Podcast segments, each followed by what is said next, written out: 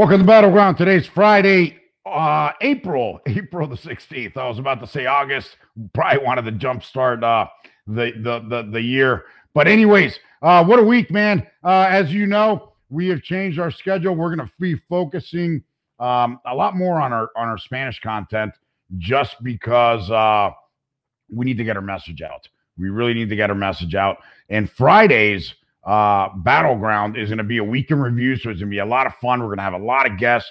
We're going to be uh, bringing the heat and we're going to bring it right away. Uh, our first guest right now is uh, director for MRC, um, Jorge Bonilla. Um, Jorge, welcome to the show, man. Uh, you've been on here before. You bring the heat. We appreciate you, brother. Thanks. It's great to be back. Absolutely. So much going on this week. Uh, just keeping it straight to the media.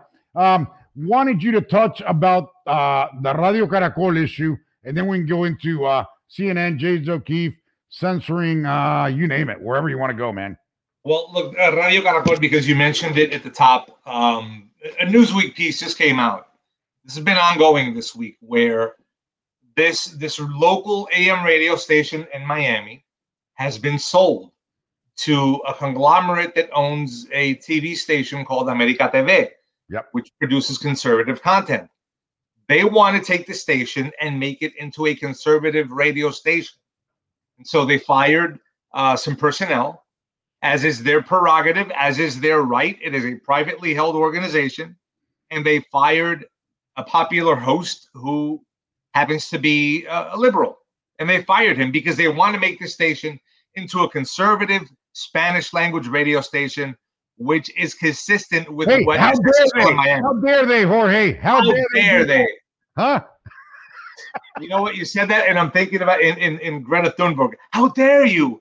But how dare they? That's right. Hey, man, you know you got to be pa- part of the Latinx community, or you're not, or you're not part of the community at all, right? I mean, Pretty much. you know- Pretty much. That's how they want to make it. So the, the you you have this Newsweek piece that comes out bashing the sale and saying, "Oh my God, it's disinformation," and there's more right wing disinformation in Miami because they tell people that Democrats are socialists and that liberals are socialists and that what Joe Biden wanted to do was socialism. And then you have the Congressional Hispanic Caucus, which, by the way, this looks really strategic because the first piece comes out yeah. and the Congressional Hispanic Caucus comes out. You got Ruben which, is, Gallego. which is which is all Democrat, by the Of way, because they don't admit they don't admit Republican members into that caucus.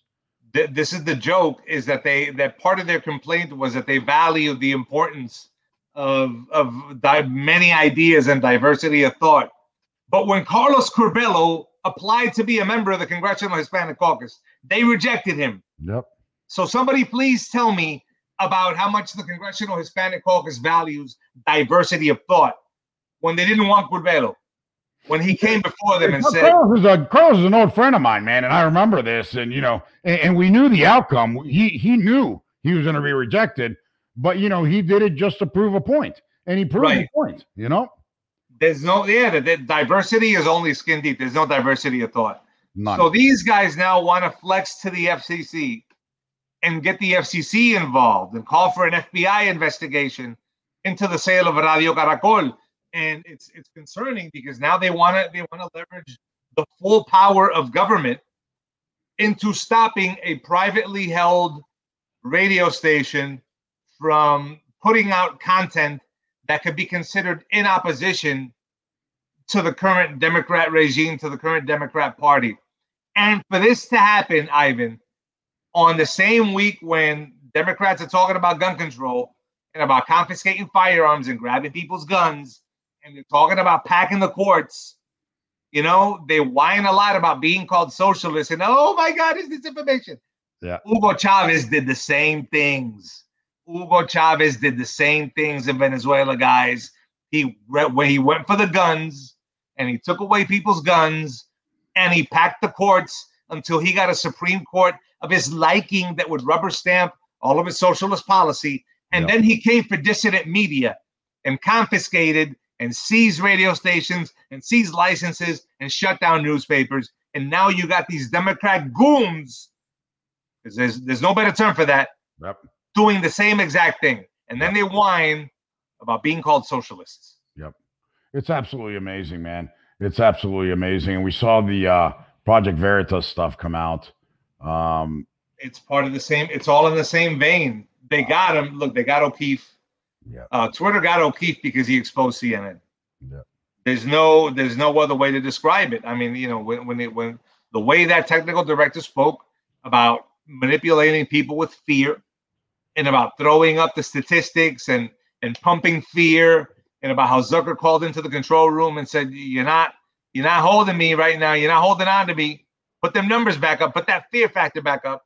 Yep. And how they would push, you know, how the agenda was to get Trump out, and how they would push stories that would advance that. And by the way, the Russia hoax collapsed this week.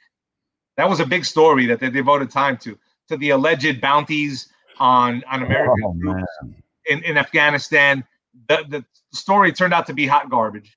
And where, where did they hide that? Did they hide that on page 32 in the bottom corner or somewhere? Because uh, I, I didn't see anybody really talk about that. Uh, right below the death notices, Yeah, right below death notices. That's basically, right below the obituaries. Um, amazing.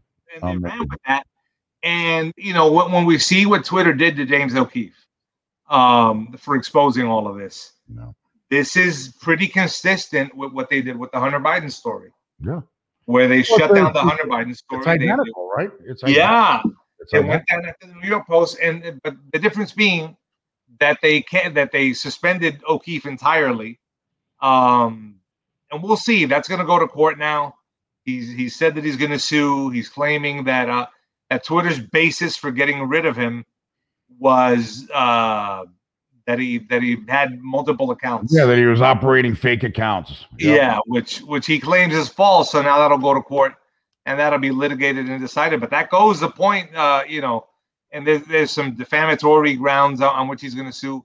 Um, as Wolf Wagner points out in the comments, but uh, that goes to show you the extent to which big tech and and corporate media work hand in hand Yeah. to suppress the flow of information and and to keep the pay, the people in a state of fear and in a state of, of all, all you can do is is be locked up and not go out and work and, and let this covid control your life and let democrats control your life.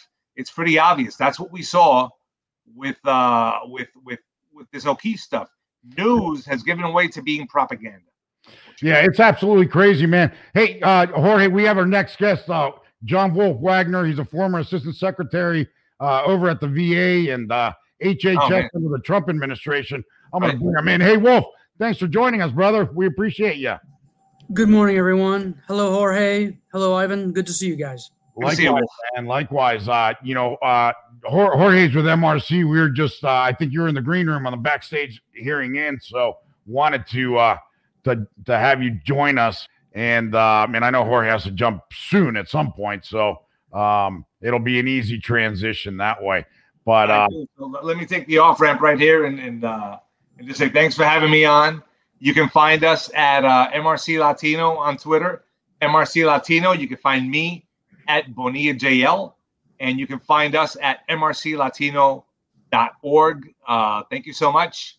It is it's great as always to be on Battleground. awesome, brother. Uh, can't wait to have you on again next week, man. Thank you again. Looking, looking forward to it, brother. Thank you. Take care, All Wolf. right, take care.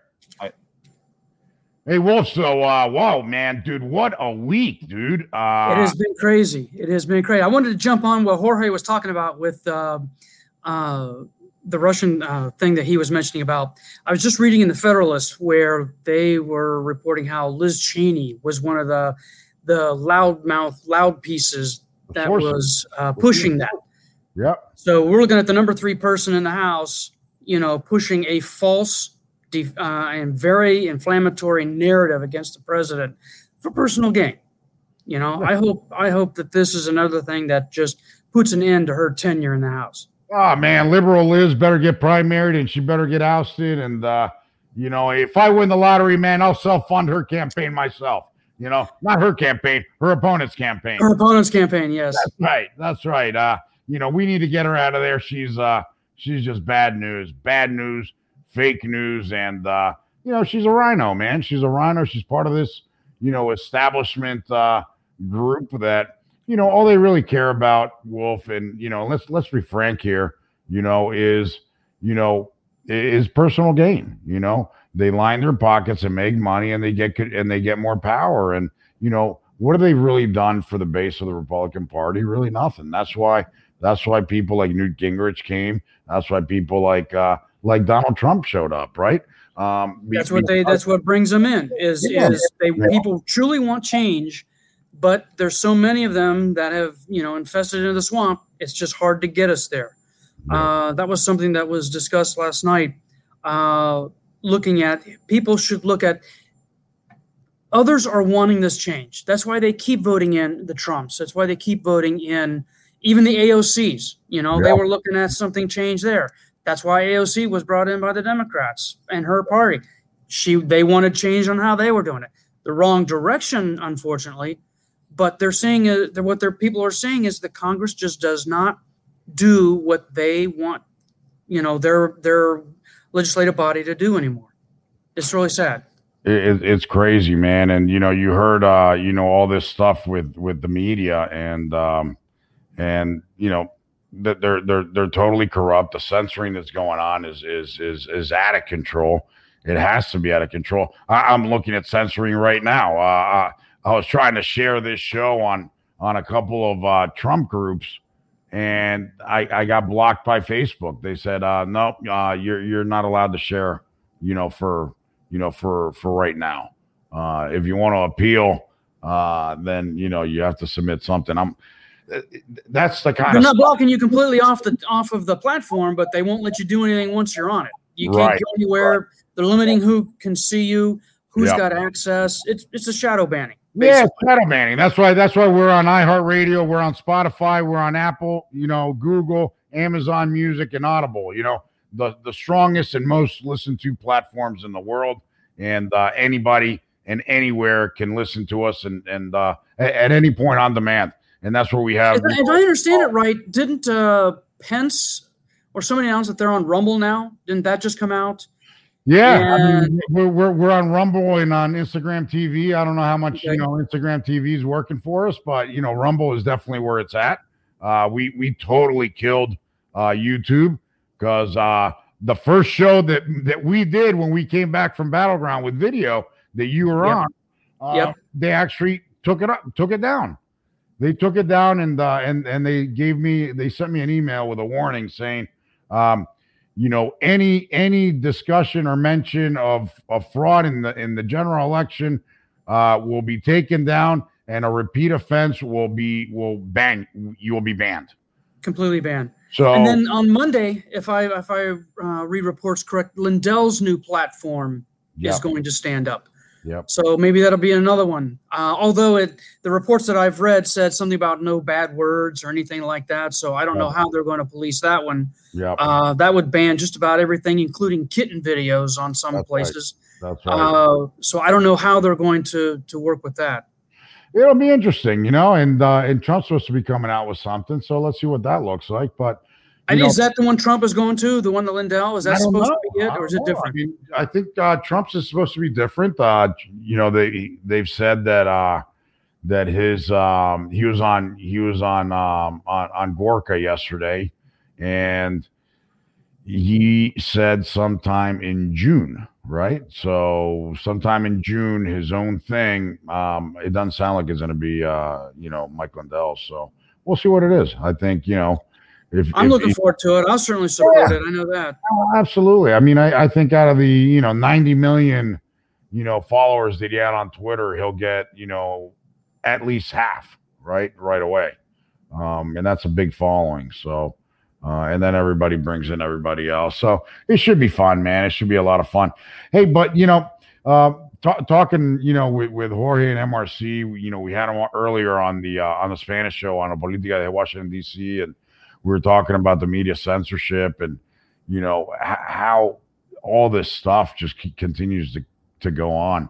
And i commented that how cnn when the um you know when the uh george floyd trial started they were stuck on that 24 7 and all of a sudden when the witnesses started coming in that didn't benefit the narrative they cut they cut coverage you know CNN isn't covered covering the uh, the trial anymore, right? Because you have or MSNBC back when the, you know certain things after Trump was working on the vaccine, they just completely cut away, wouldn't carry the White House things anymore. Yeah, it's absolutely crazy. So, you know, this um, packing the court business. Um, Joe Biden saying that uh, uh, amendments aren't permanent, you know, referring to the Second Amendment that he wants to uh, do away with um, Green New Deal, this you know infrastructure bill. Now, now all kinds of things are infrastructure. He showed a, a, a lid of some box, and he said that that was infrastructure. Bernie Sanders said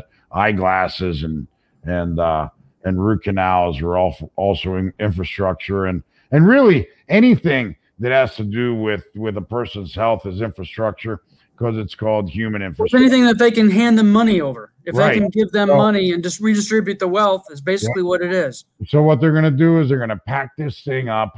Um, you know, it's going to be probably around three trillion dollars. Um, I don't know how much of that is actually going to fit any fix any potholes or any uh, real infrastructure, but it's going to be, you know, a three trillion dollar giveaway.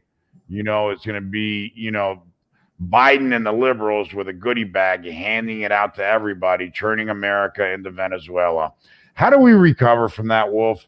Um, are we are we going to be able to stop that? Is Manchin strong enough to stop to hold a no vote against his party?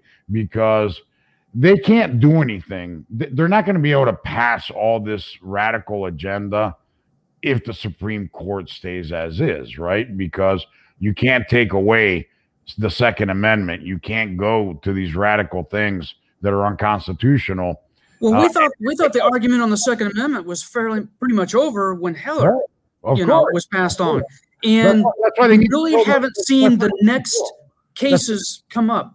That's why they need to kill the Supreme Court, right? That's what I'm saying. Do you think they can kill it? Do you think Manchin votes with us. There are two two senators that have come out to say that they are definitely not going to uh, do something against the filibuster. That they are not going to change the current rules as they are in the Senate.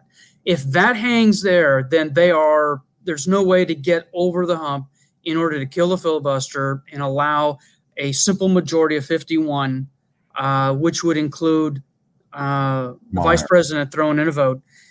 Then it's it's it's a stop until 2022, and then we can get things turned around. Right now, the best thing that we've got against this is hold on, make sure that Manchin and the others are that you know don't want to kill the filibuster, uh, remain that way until 2022. Yeah, and uh, and and and I agree with you. Uh, ho- hopefully, hopefully there there'll, be a, a, few you know Democrats, not just one or two, right? Um, but uh, you know, I, I, I don't know, man. I don't know. Um, I, I, think you know Nancy Pelosi has been pretty pretty strong in, in in whipping the vote on you know in the House and and Schumer has too. Uh, he hasn't had a lot of dissension, you know, up in the. Well, Senate. I don't understand. There's uh, Nadler saying that he can get this, you know, to the floor, but there have been reports where it says that Nancy Pelosi is not willing to bring that vote to the floor. So I don't know you know, I'm wary of anything that Nancy says publicly. You never know what she's going to do really in the background. And if Nadler is coming on saying, hey, I'm going to push and push and push until I can move this to the floor, that remains to be seen. I'm, I'm going to watch this with a very, very wary eye. Hey, you know, the, the other thing is, uh, well, he, here's the deal is she's going to hold on to this because she wants to make it she wants to make sure she can galvanize her base, right? She's going to use it for midterm because she knows that she doesn't. If she doesn't rally the troops, they're going to get slaughtered in 2022 if we're able to stop fraud, right? If the state legislat- uh, legislatures are able to pass, you know, laws to clean up, you know, these these these loopholes or frauds schemes that that you know, like Georgia has done. Um, I don't think the states that that really need to do that, like Pennsylvania, like Michigan, uh, possibly Wisconsin. I believe that there's some stuff pending in Wisconsin Arizona. legislature that yep. may fix that. Uh, Minnesota, uh, California. I don't think the states that really need to fix their problem are anywhere close to getting to do that. Uh, yep. Pennsylvania, if I'm not mistaken, has not passed or even proposed any uh, bills that they would bring forward to address what happened in 2020. So we've got to really look at the states that you know Alabama. I mean Texas. There's you know it's not as much of an issue. Yeah. Uh, Tennessee or just throwing out some states, North Dakota, whatever. Well, Georgia's important. They really aren't the issue.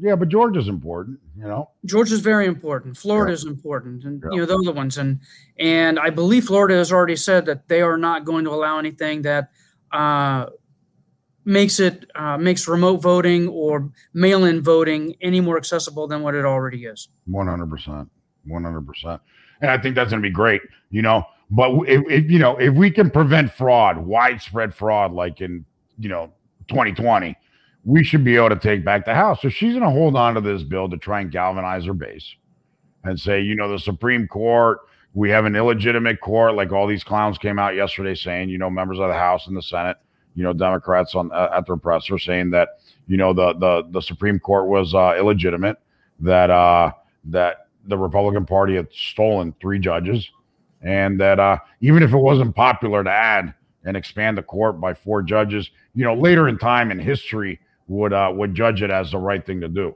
So they know they don't have the, the, the, support of the people, the will of the people behind this, but I think they're going to try and do it anyways. You know, if uh, if, if they're going to get slaughtered in the midterm, this is the only thing they could use to galvanize them. If they think they're going to somehow miraculously, uh, you know, win in the midterms, then they'll hold it and wait for you know for a couple seats that they can pick up in the Senate and uh, and ram it through after the midterms.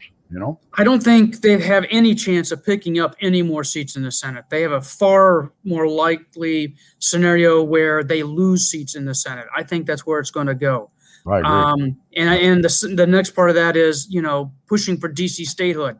That's been in the news all over the place. That's going nowhere. It's nothing more than a a you know a gesture on the the House's part to say yeah we we want to see DC as state receive statehood.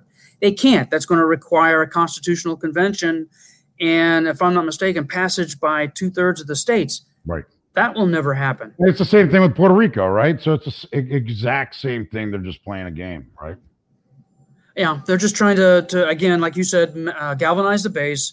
You know, keep them focused on their issues, and you know, retain their their seats of power. I don't think that's going to happen in 2022 or 24. I, I think they've they're going to see it coming back hard on them.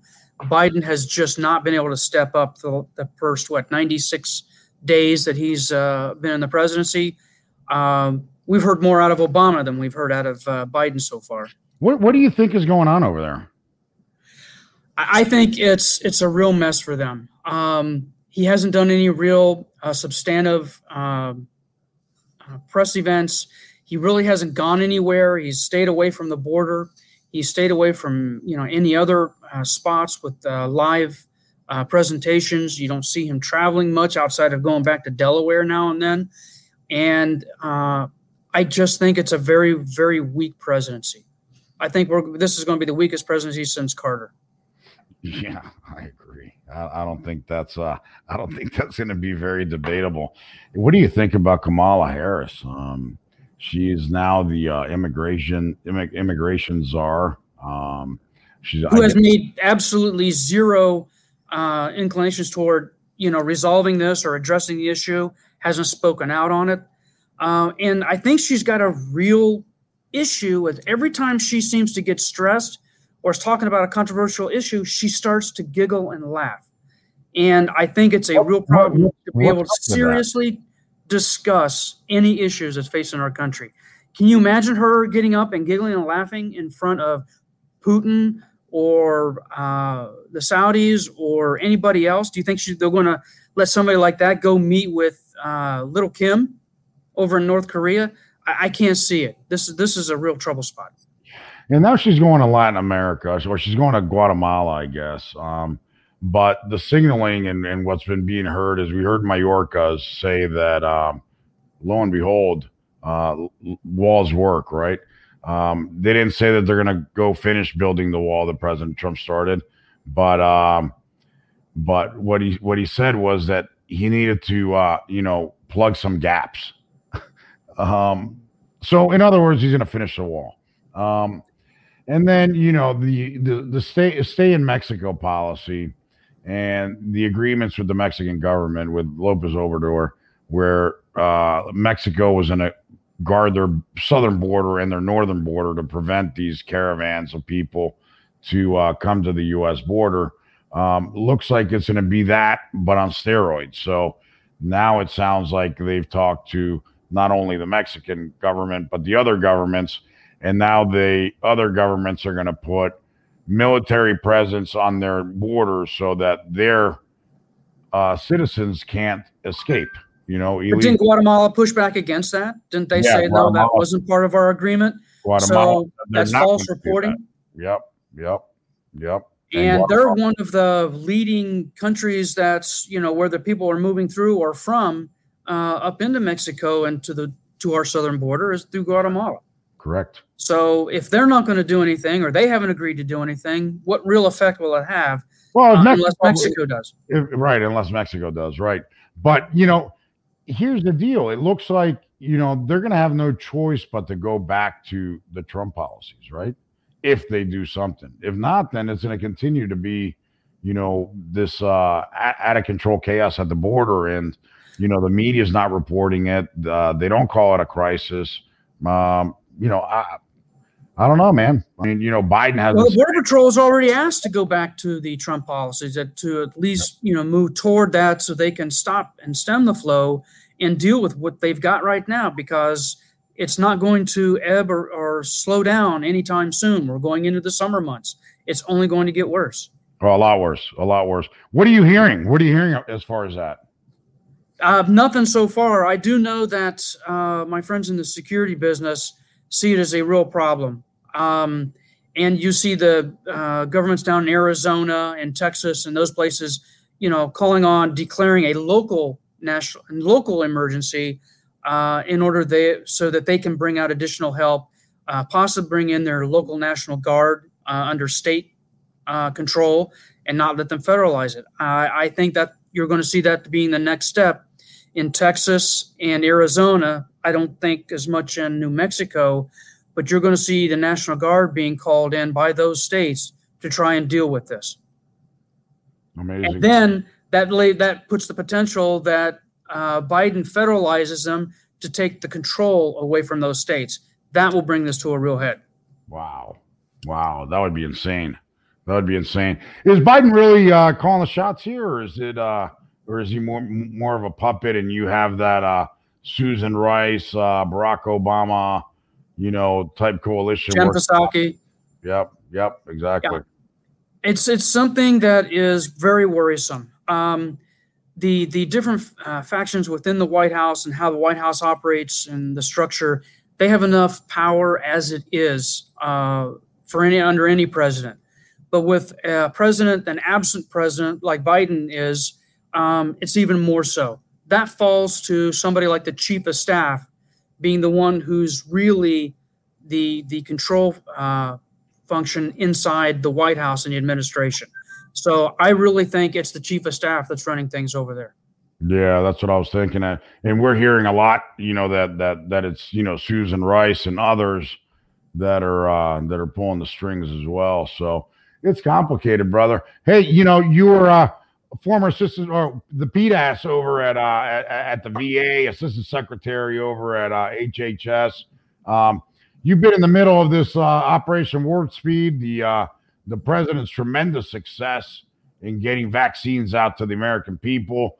Uh, Biden, you know, had to had to uh, you know uh, wipe egg on off his face from uh, saying that uh, that there were no vaccines and no plans or anything when he first no showed plan. up. Totally right. ridiculous. You know, we're we're vaccinating what about three million people a day now, thanks to uh, Donald Trump. Um, where do you see that going? I mean, um, uh, obviously, you know the. Uh, do you think those benchmarks still hold that you know everybody will probably be vaccinated by the end of the summer? Um, or, I, or? I, think so, if, especially if they can get the J and J uh, formulation back into uh, production and out there to the people. I know it's paused. I know nobody is destroying uh, the vials of the J and J. They're waiting to see if there's any other tests or there anything, any other indications that uh, further restrict them. But I think they're going to open that spigot back up before too very long, and we'll be back into the 3 million plus uh, people getting vaccinated.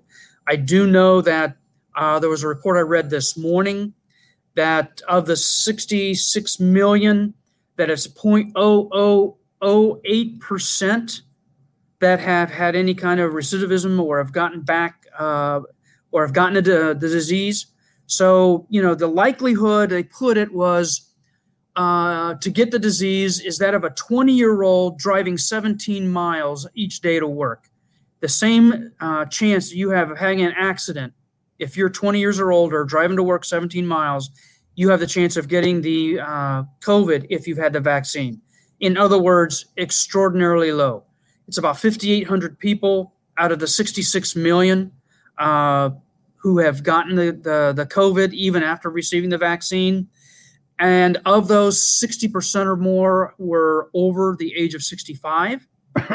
and they believe that better than 58% of those had some sort of immunodeficiency um, uh, deficiency um, in being able to resist the disease. So they were in some way, you know, very, very uh, prone to get any kind of infection or disease, no matter what. So their uh, uh, bodies were not able to fight back uh, against it. So, you know, that's still a small, very infinitesimal amount of people that you can get the disease or get sick. Uh, and even all of those that were uh, getting back, get the disease after they got immunized, apparently the severity was very low. Amazing, amazing. Hey, we have uh, we have our friend uh, Jorge Arrizurieta who's joining us. Let me see what that looks like. I think he's in his car. Hey, are, are you in your car, buddy? I am. I am. I'm going to pull over here and make sure I can concentrate yeah. on you. The, the yeah, don't have a wreck, Jorge. The, the life of a Floridian, Wolf. Um, you know, what can I tell you? Look at him with his Miami Dolphins uh, teal shirt.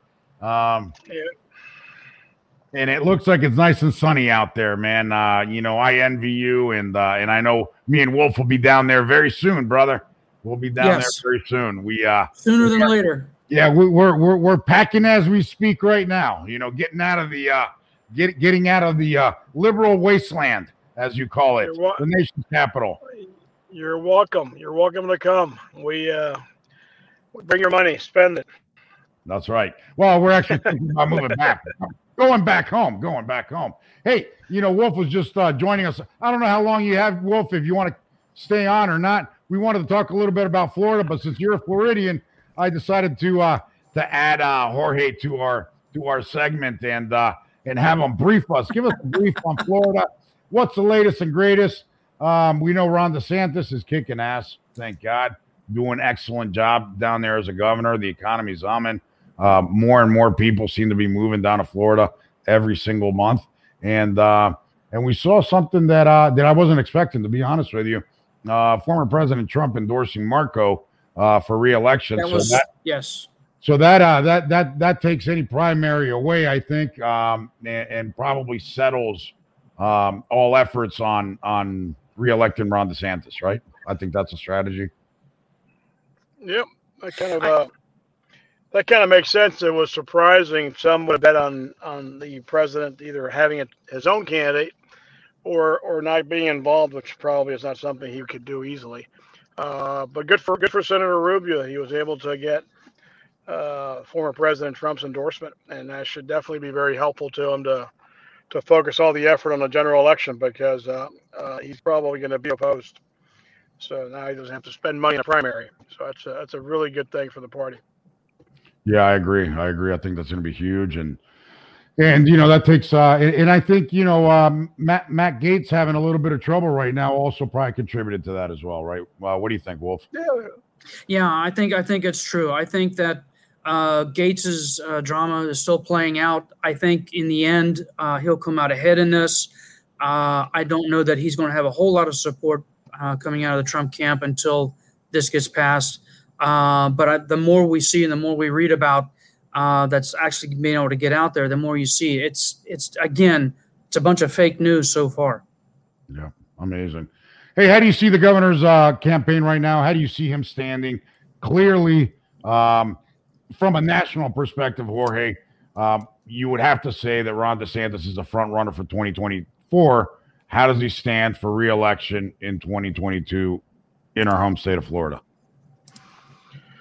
So undoubtedly, he's he's become the uh, the uh, Republican governor with the uh, got to say most effective track record on managing, handling uh, COVID and uh, immunization and everything else, which which is the most important, I think, litmus test right now in our political process, especially for someone who was a, a Trump supporter, given you know the unfair uh, heat and uh, you know media bias that the president got during COVID. Uh, yet DeSantis was able to sort of manage that, overcome it. And by the way, not not by not fighting with the media, he's been actually very firm and clear in his approach uh, in dealing with the uh, the media's bias and the biased media and the fake news.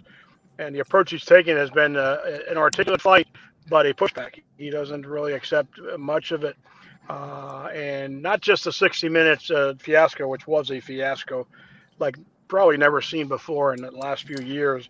I mean, we know about their bias, but the extreme where they took this one was just totally out of control, incredibly unprofessional, and just really, uh, really foolish because it really discredited them in a big, big way. Well, and they keep doubling down on it. There, there, there's no mea culpa from them at all either it, it, it's just exactly. an outrage. It really is an outrage. I'm not sure where that's going to end, but you have a governor who's obviously not not afraid, and he's firm and he's clear and he's unequivocal, and I think that in today's political process is absolutely required.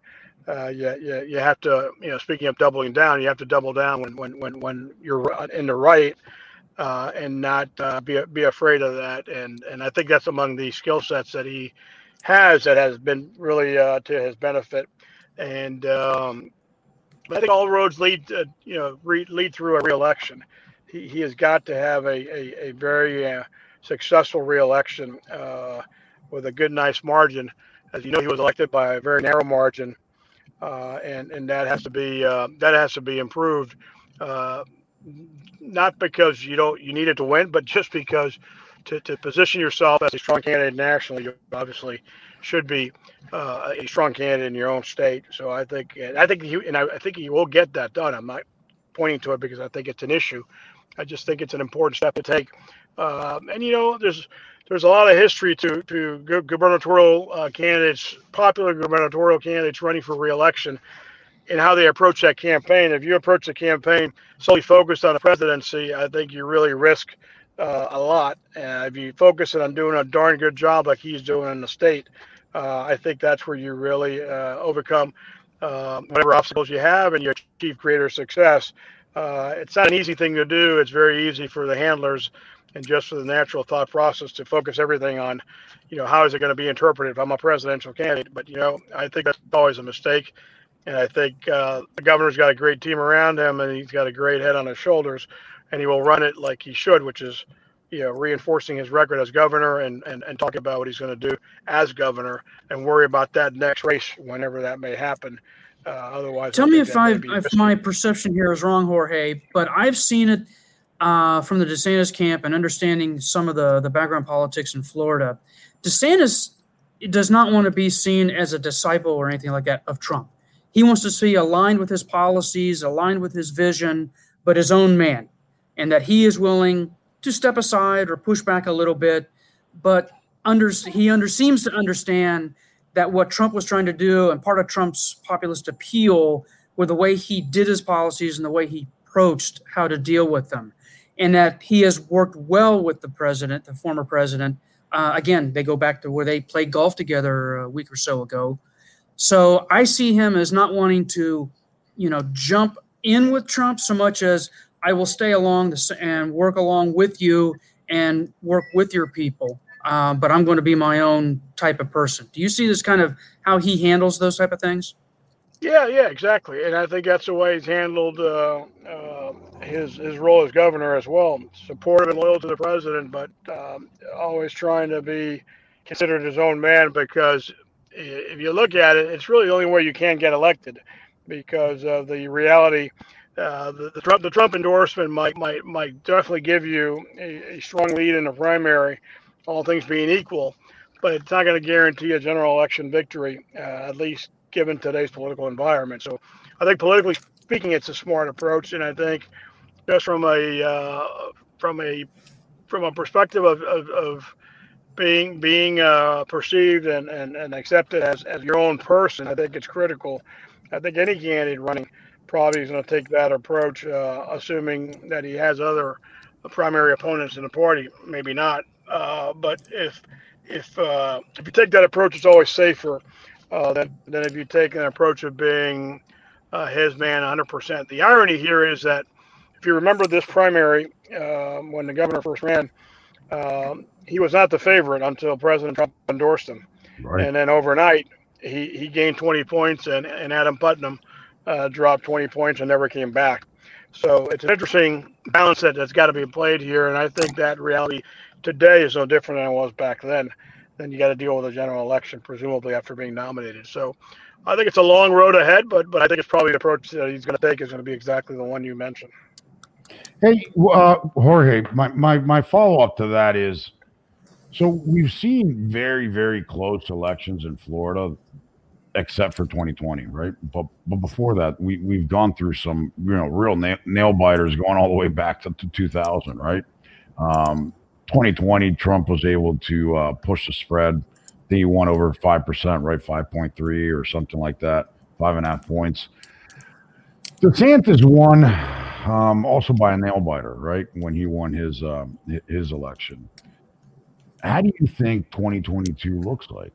Um, is it going to be another nail biter, or does that Trump spread carry over to uh, to Governor DeSantis? Does it does does does he get any any of that benefit? Does he get it all? I, I. Well, first of all, as you know, in Florida, we uh, we're uh, we're a purple state if there was ever a purple state.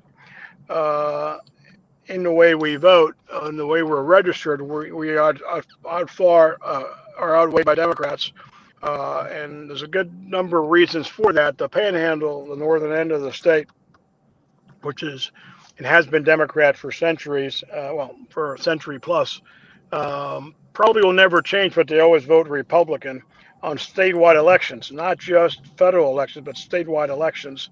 They, they have consistently voted um, uh, Republican, they vote conservative.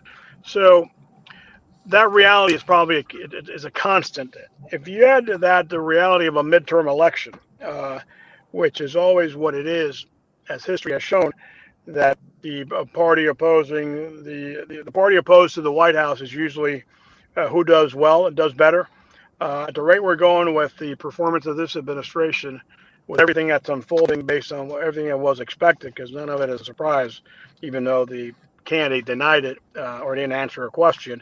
But the reality is being uh, clearly seen before our very own eyes. I think you're going to have a groundswell of opposition and enthusiasm for the Republican candidate. Uh, in that case, I think Governor DeSantis is going to benefit from that. Uh, you know, uh, you know, with or without a Trump endorsement, I think that endorsement will be there. But I'm just saying that that the reaction to the performance of the of the White House uh, is going to be what it is, and I think that's going to be a great benefit uh, to Republicans uh, in this state, perhaps to even pick up some congressional seats. Um, not that we didn't do well in this last go around, because Republicans, especially in Dade County, you know, picked up a couple of seats. Uh, not to mention Donna Shalala's seat, uh, and and the seat now being held by uh, by um, Gimenez. Maria Elvira uh, Salazar, oh, which yeah. is Shalala's seat, and Gimenez, uh, uh, Debbie Mucarsel-Powell's um, seat, which she only held for one one term. So I think that that that trend is to our benefit, and, and I think it's all going to come together very nicely. I don't assume it. I think we got to work towards it, but I think it's very likely. So, so, so he does get a bump. You think there is a bump? Oh, absolutely, absolutely, absolutely. So we look at we look at uh, we look at Gimenez's seat, right? That was uh, it was Debbie's, and then it was Carlos, and then it was uh, Joe's, and then it was David's, and then it was Joe's, and then you know it was uh, Mario's for forever before redistricting. So Correct. do you think Gimenez holds that, or is that, you know what what what happens with that seat? It, it, it seems like um, it, it you know he didn't win by you know two votes, right? He he, he got a little bit of a spread. He clearly got a Trump uh, bump there, to say the least, uh, undoubtedly. Uh, and um, he he ran uh, he ran the campaign cl- you know, closely aligned, clearly aligned to to President Trump. And uh, you know, I out of the gate, he's doing a good job. Both of them are actually doing a very, very good job. Very visible, very active in their in their district and and in DC. Uh, just just really knocking out of the park. Well, by the way, so did Carlos Curbelo, uh, who was a phenomenal congressman.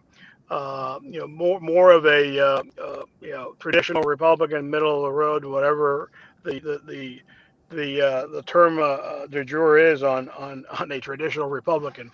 I, think if I let Ivan uh, Wolf, he might call him a rhino. Uh, but I, um, I, I, I, will defend my friend, uh, former Congressman Curbelo, because I think he was a spectacular congressman in a very in a very uh, tough district. Uh, no differently, the district that exists today for Salazar and, and Gimenez. Now, uh, Gimenez, uh, Gimenez is is more a traditional Republican, uh, uh, more more a rhino, if you will. But you would theoretically say that's probably the ideal person for a district that is clearly not just leaning Democrat, but it's it's it's it's plus ten Democrats. So I don't know what to tell you. I I, I would hope he keeps it. I think he will do a good job. Uh, I think that Trump's uh, involvement may again have a lot to do with it. We know he's going to play in districts all over the country. Uh, Gimenez had, you know, the president's endorsement the first go around. I can't imagine he won't again. So we'll see. Uh, but it's very interesting in a district where where it clearly has shifted back and forth almost almost to to a to a T cycle after cycle, like you said earlier. Uh, both of these districts, the, the, the, the electeds don't last more than one term, and it goes right back to, to the other party. Uh, I think in this case, we may keep it because the midterm election is not going to be favorable towards Democrats, in my opinion. Yeah. Not no, at all. No I, chance. I agree, man. What do you see? Uh, what about the uh, I four corridor, man, and uh, and uh, Puerto Rican vote that that that Orlando Tampa hub, uh, Wolf's old uh, stomping ground over in Clearwater, Pinellas uh, County. That's right. How do you see that playing out? You think there's going to be a big turnout? You think uh, turnout's lower, or uh, yeah, Puerto Rican vote is a very interesting vote because it's traditionally been Democrat, uh, uh, consistently Democrat, with the exception of, of a few uh, Republican candidates that have been able to turn them out. President George W. Bush turned turned out uh, uh, Puerto Ricans. Governor Bush consistently, uh, Jeb Bush turned out Puerto Ricans to vote for him. And um, I think it has a lot to do with the individual, like most issues, but specifically, I think with Puerto Ricans, it, it, it, it is generally the case that they vote Democrat but it depends on the candidate. I, I don't have a sense for what Governor DeSantis has done or not with the Puerto Rican community. Um, but he's done a good job of, of reaching out everywhere. So if he does a good job in working them when it matters to them on issues, assuming he falls on the right side of the popular position, which is not going to always be the case, uh, he may have a greater uh, support from that community than you generally generally would assume would be the case. But but I uh, I, I, think in the last couple elections they have not been decisive uh, uh, votes, if, if, you will. Uh, there's been a greater migration clearly since uh, since the different natural natural disasters in Puerto Rico. Uh, uh, I mean, there's always a natural migration to Orlando, to Florida, and there's just been a greater one. we'll see what kind of impact that has on the next election. But I, I think if it's, it's a community that if you work them, you might get their support. If not, you probably won't. Interesting. Anyways, hey Wolf, do you have anything uh, you wanted to add uh, or, or, or ask Jorge? No, sir. I'm good to go, and I'm thanks uh, for having me on today, Jorge. Good to see you and talk to you again, and Ivan, I really appreciate the chance to, to chat with you guys. Appreciate it. Absolutely. Hey, uh, Wolf, where, where can uh, where can people follow you on social media? Are you on Twitter, Facebook? Where, where are you? I'm on none of the above. Uh, the only thing that I carry about is uh, my LinkedIn, where you can find uh, John Wolf Wagner. Um, if anybody needs anything, find me there. Fantastic. Hey, Wolf, thanks for coming on board, man. Thanks for being on the show. You're a trooper, man. Thanks for your service as well. Take care, everybody. Bye bye. Absolutely. Hey, buddy. So, uh, more, more on a on a personal side now. Uh, what is the real estate looking like down in Florida? Because you know I'm ready to pack my bags and head down there, and uh, you know I don't know what to tell you, man. Uh, I, I, I'm hearing uh, like ten thousand people are moving into Florida a month. Is, is that possible? Is that real or? Those are the numbers that you hear out there. Uh, uh, those are those are very uh, very real big staggering numbers, uh, which is great for for for business locally. Uh, uh, great for most sectors, not so great for locals uh, wanting to be able to afford a home, right? Uh, yeah. But yeah. you know that's you got to pay some price for all the benefit. But the Yeah. economic impact of that migration is uh, is very very large, especially when most of the uh, most of the um, home buyers are in the upper echelon of the of the uh, of the market.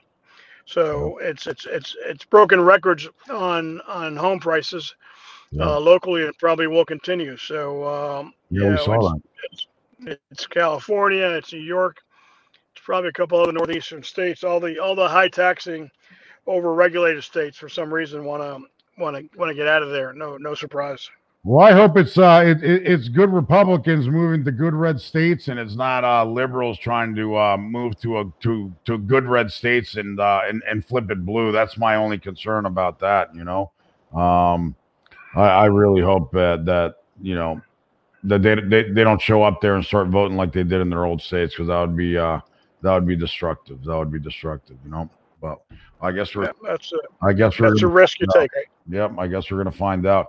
So how do you so you like DeSantis now? I'm assuming you're uh you're pro the governor. Are you seeing anybody uh that's that's that would even dare challenge him in a primary? No way, right? I don't think so. I don't think so. Uh, you don't hear of anybody, nor do I think there is anybody that could. Uh, you do hear about uh, former governor, current uh, uh, Congressman Charlie Crist, uh, looking at running again as a Democrat.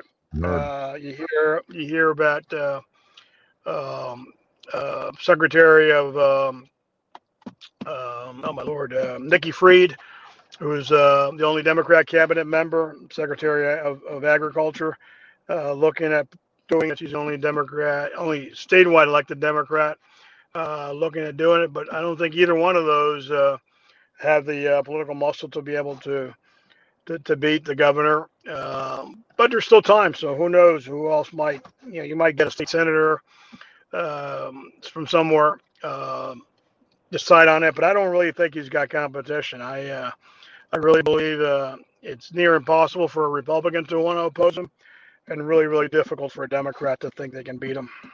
Yeah, I agree. I think the guy's solid. Uh I don't think he's going anywhere. Jorge, thanks for uh thanks for being on Battleground, brother. I appreciate you. Where can uh where can people follow you? Uh, well, you you can follow me on my on my Twitter handle uh, and on my which I wish I knew it by by uh, by heart, but I can look it up real quick. Uh, and also on my um, you know Facebook and Instagram. I'm one of those that's still still hanging on to Facebook. Uh, although you probably are gonna fault me for that, right? Uh, uh, but uh, you can follow me there. Let me just give it to you real quick here, if you don't mind. Holding on one second. Can you hear me? Yeah, Jorge at- Arriz. Jorge Arriz. at Yeah. Jorge Arriz, just the way it sounds, right? On Twitter at J O R G E A R R I Z. Jorge Arriz 14 on Instagram, and my entire full name, uh, Jorge L. Arrizurieta uh, on Facebook. I think you've got it spelled underneath there. So um, those are the three. Uh, those are the three uh, ways to, to get me uh, to get me on. Um, um, and I'm usually very responsive, so feel free to reach out. Fantastic, brother. I appreciate you. And we'll see you next Friday, man. Uh, I'm back on Battleground for the next Florida update. I appreciate you. All Thank you, sir. right, take care. Awesome. So you've heard, uh, you know, we've heard a, a lot of information. As you know, before this used to be Law Enforcement Fridays. We are not giving up that component of the uh, of the show yet. Uh, we are still uh, we're doing like a week in review, as we were saying, uh, but we're still keeping the law enforcement piece. And our next guest, Saul Ayala. Uh, hey, Saul, thanks for being on the show, brother. Um, sorry, I, I I know you were waiting on there uh, back, backstage. I saw you uh, but we were wrapping up with with some of the other segments. Hey, it's been uh, it's been a crazy week. Um, I know you and uh, I know you and Robert had a had a bunch of stuff that you guys wanted to uh, wanted to focus on. Uh, we we have about you know uh, we have about five minutes, so I just wanted to give you the floor, let you uh, let let you tell us what your updates are, what's going on, what's happening. I know there's a a, a whole bunch of stuff, so you know, tear it up, brother. I appreciate it. Oh, thanks for having me on again. I uh, I talked to uh, Robert. He he might be on here really quick. Uh, one of the things he and I were talking about was the unfortunate uh, shooting um, uh, with the uh, uh, taser mistake that occurred the other day. And there's been uh, a few, uh, uh, well, Geraldo Rivera, for one, uh, making a, a ridiculous opinion about what should be done uh, with the taser and and uh, and with uh, firearms. Um, I'm not sure if Robert ever carried a taser. I did. I was in um, in uh, the patrol area for for a few years later on in my career. Um, I did carry the taser. I did use it. Uh, what upsets us and what we see happen a lot, I think younger officers are relying on that taser too much uh, from the very beginning. I've, I've seen uh, videos of officers threatening people with the taser get out of the car or I'm going to tase you. And uh, we came from a, a time where uh, we learned um, arrest tactics. And one of the things we learned is put your hands on the guy. Once the guy resists, then things escalate at that point. You don't go from officer presence to less than lethal uh, in in one step. And I, I think that's a lost art, maybe a lost idea. I'm not sure. I think it's maybe because of the uh, politics involved that people are just scared to put their hands on somebody. Yeah, I think that's part of it is that they are afraid that if they put their hands on somebody that that it's going to look bad, you know. But I think uh, I think Robert and I were discussing that uh, I think it's been 18 people that have been killed in taser accident type scenarios uh, with involving the police, and uh, I think that's a lot fewer people that died from the carotid control technique, which we used to apply often uh, back in the day. The carotid control technique is it looks really bad. It it you know arm around the neck. Um, but it works. It works, and and it's and when it's applied correctly, it works safely, and there there's been no issues with it. Um, the um, the newer officers um, perhaps don't go hands on as well, and I think a lot of it has to do with the with the politics. Uh, you can go through uh, YouTube videos of officer shootings, and almost almost every video you see one of the officers pulling up um, pulling up a taser during a um, a um, life or death type situation, which is which is not not necessary. I, I, I don't know the the solution. My my solution was I I quit carrying the taser. I I just didn't like it. I used it twice. It worked once. The second time it didn't work. Um, I just didn't like it myself. Hey, Robert, how are you, man? Thanks for joining us, brother. Do it. Are you are you there, Robert? Yes, I am. Can you hear me? Yeah, yeah, we can hear you now. Yeah, sorry about that, man. We were uh I know you were running late. We were we we we uh we're, we're about to wrap up, man. Uh we have uh 40 seconds, so whatever you can tell us, uh we'd appreciate it. Um yeah, so talking about so was talking about the taser. I think that's really what it's about, right?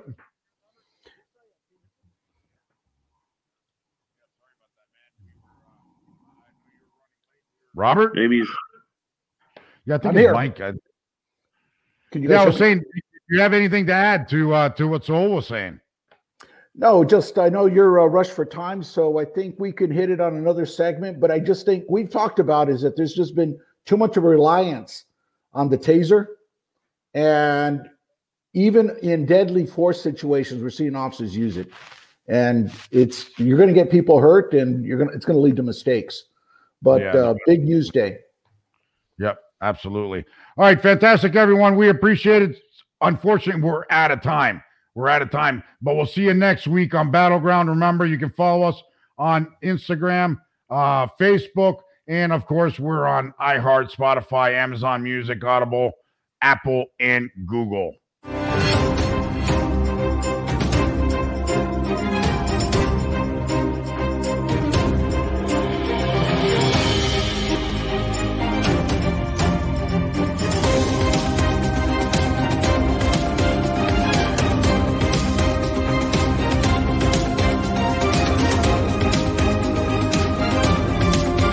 This podcast is a part of the C Suite Radio Network. For more top business podcasts, visit c-suiteradio.com.